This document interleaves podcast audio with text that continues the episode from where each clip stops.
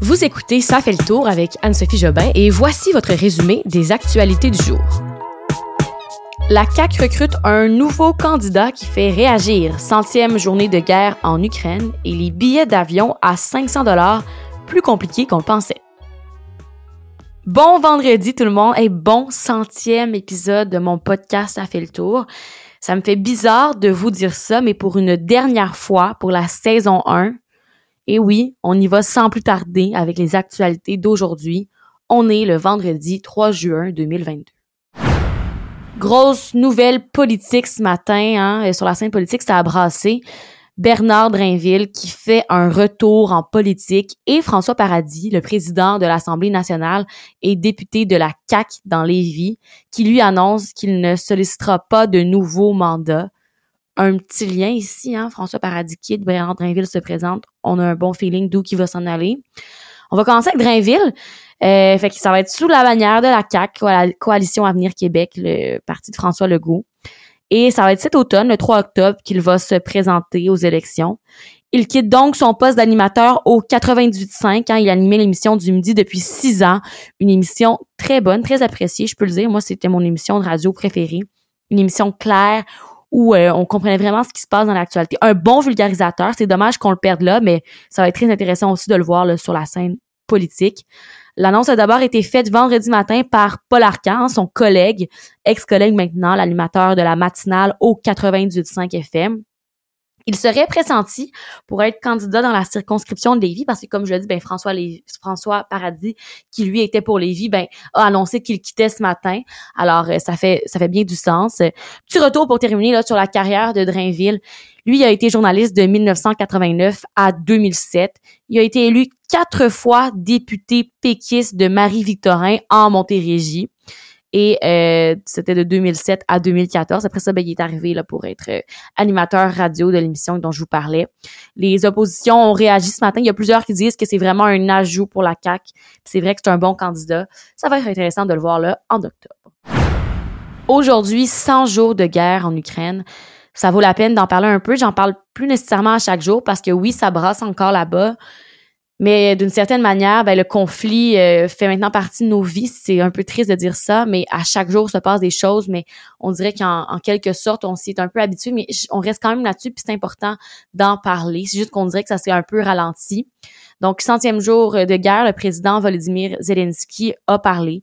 Il a affirmé aujourd'hui, lors d'une brève vidéo qui a été publiée sur son compte Instagram, il a dit que son pays sortirait vainqueur de la guerre contre la Russie faut dire qu'en un peu plus de trois mois, il y a près de 14 millions d'Ukrainiens qui ont été contraints de fuir leur foyer. La majorité, ce sont des femmes et des enfants. Dans un communiqué, le ministère ukrainien des Affaires étrangères a de son côté rappelé qu'on avait besoin de soutien, que l'Ukraine avait besoin d'un soutien constant et euh, que ça devait se poursuivre de la part de la communauté internationale, notamment en augmentant les pressions, les sanctions économiques sur Moscou en Russie. Je vais pas vous faire un résumé de tous les événements marquants des 100 derniers jours, mais c'est quand même important de souligner et de se rappeler de tous ces combattants, de ces civils qui ont perdu la vie et pour qui leur vie a complètement changé depuis le début de l'évasion, le 24 février dernier. Un article de TVA Nouvelle nous apprend ce matin que la pandémie a été bien payante pour des cadres supérieurs du réseau de la santé. Il y a certains d'entre eux, donc des cadres, c'est les euh, directeurs de CIUS, disons, Certains d'entre eux qui ont vu leur salaire bondir de 80% en 2020 par rapport à l'année précédente, là, année où la COVID n'existait pas encore. Par exemple, au Centre intégré de santé et de services sociaux de la Côte-Nord, le salaire du gestionnaire le mieux payé a approché le demi-million de dollars en 2021 plus précisément, là, c'était près de 200 000 dollars de plus que l'année avant la pandémie. Il y a aussi la directrice de la santé publique de Montréal, Mylène Drouin. Son salaire est passé de 283 000 dollars à près de 465 000 dollars pour l'année 2020. C'est élevé, là, si on compare au salaire du premier ministre, ben, c'est près du double de celui de François Legault faut dire quand même qu'ils ont travaillé fort, hein, ce, personnel, ce personnel-là de la santé. C'est eux qui ont fait en sorte qu'on qu'on se sort pas trop mal de cette pandémie, même si ça n'a pas toujours bien été. Euh, puis leur salaire, ben, ils ont augmenté en, raison des heures supplémentaires que les hauts dirigeants ont dû réaliser parce que ces dirigeants-là, ben, eux ne touchaient pas à la prime COVID. Hier avaient lieu les élections provinciales en Ontario et ce sont les progressistes conservateurs qui euh, retournent majoritaires à l'Assemblée nationale, euh, l'Assemblée législative ontarienne. Et c'est Doug Ford qui a été réélu, donc le chef. Euh, c'est un parti qui gagne en popularité, faut le dire. Ils ont fait élire sept députés de plus cette fois-ci qu'en 2018. La défaite a quand même été difficile et crève-cœur pour les chefs néo-démocrates et libérales de là-bas, qui eux ont démissionné après une contre-performance de leur parti. Pour Doug Ford, le chef, il était bien content. Il a promis des emplois aux Ontariens et dans son discours, là, il a tenté de se faire le plus rassembleur possible. Et euh, bonne nouvelle, tous les membres de son cabinet qui se représentaient ont été réélus. Conclue la dernière nouvelle de cet euh, épisode, de ce dernier épisode de la saison 1 en vous donnant un petit coup de main pour vos vacances d'été. Pour ceux qui voulaient voyager au Québec et profiter du rabais de 500 dollars du gouvernement pour les billets d'avion, ben il se peut que vous ayez un peu de difficulté à booker ces fameux billets. La source qui a constaté ceci, c'est le Journal de Montréal qui euh, ont donc conclu qu'il va, falloir, s'armer de patience cet été pour profiter du programme d'accès aérien aux régions. Je vous rappelle que c'est un programme qui entrait en vigueur mercredi dernier, mercredi qui vient de passer, et qui vous permet, vous, aux Québécois, de vous rendre dans certaines régions du Québec pour 500 dollars aller-retour en avion. Mais là, pour le moment, c'est vraiment pas simple. Le journal a testé et Air Canada, le plus gros transporteur au pays, là, a répondu lors d'une tentative de réservation d'un journaliste qui avait rien encore de confirmé pour les billets à 500 dollars.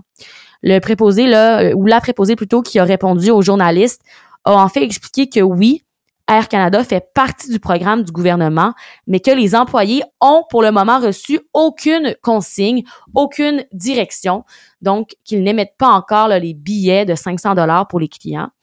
Euh, même moi, j'ai vérifié moi, j'ai pas fait l'appel téléphonique parce que c'est vraiment trop long et je suis tout seul sur mon podcast, mais j'ai vérifié avec le site internet et 800 euh, dollars aller-retour, c'était le tarif le plus bas que je pouvais obtenir si disons je partais une semaine aux îles là, aux îles de la Madeleine en juillet. Par contre, où j'ai réussi à trouver un billet 500 dollars aller-retour, c'était avec Pascal Aviation, une compagnie québécoise d'ici. Si jamais vous voulez une autre option, là, c'est une bonne option. J'ai vérifié. Il y a pas toutes les dates à 500 dollars, mais vous pouvez vous en sortir. Il y a quand même une quantité limitée de billets. C'est pas euh, tous les billets de Pascal qui sont à 500 dollars, mais vous pourrez trouver des dates où vous pouvez voyager là aux îles de la Madeleine, disons pour 500 dollars aller-retour. Le bureau du ministre des Transports, François Bonnardel, pour sa part, ont reconnu qu'il y avait des difficultés avec le nouveau programme, mais que d'une manière générale, ça se passe bien, que ça va aller de mieux en mieux pour acheter des billets à 500 dollars. Je conclue avec un petit retour dans le passé pour voir ce qui a marqué l'actualité en date d'aujourd'hui, donc un 3 juin. Je retourne au 3 juin 1998.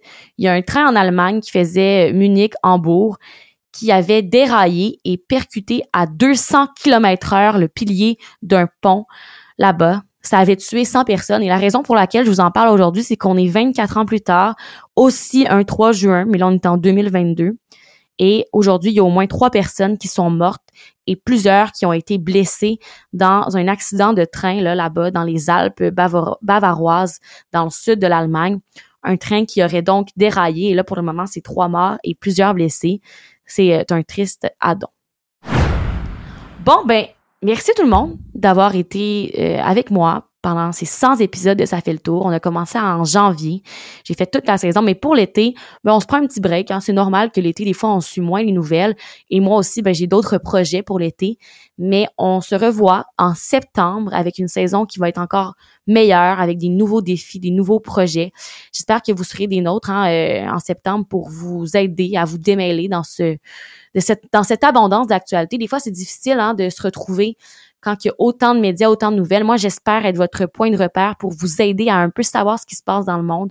On va avoir les élections provinciales aussi hein, en automne. Donc, euh, j'espère pouvoir vous résumer ça le mieux possible.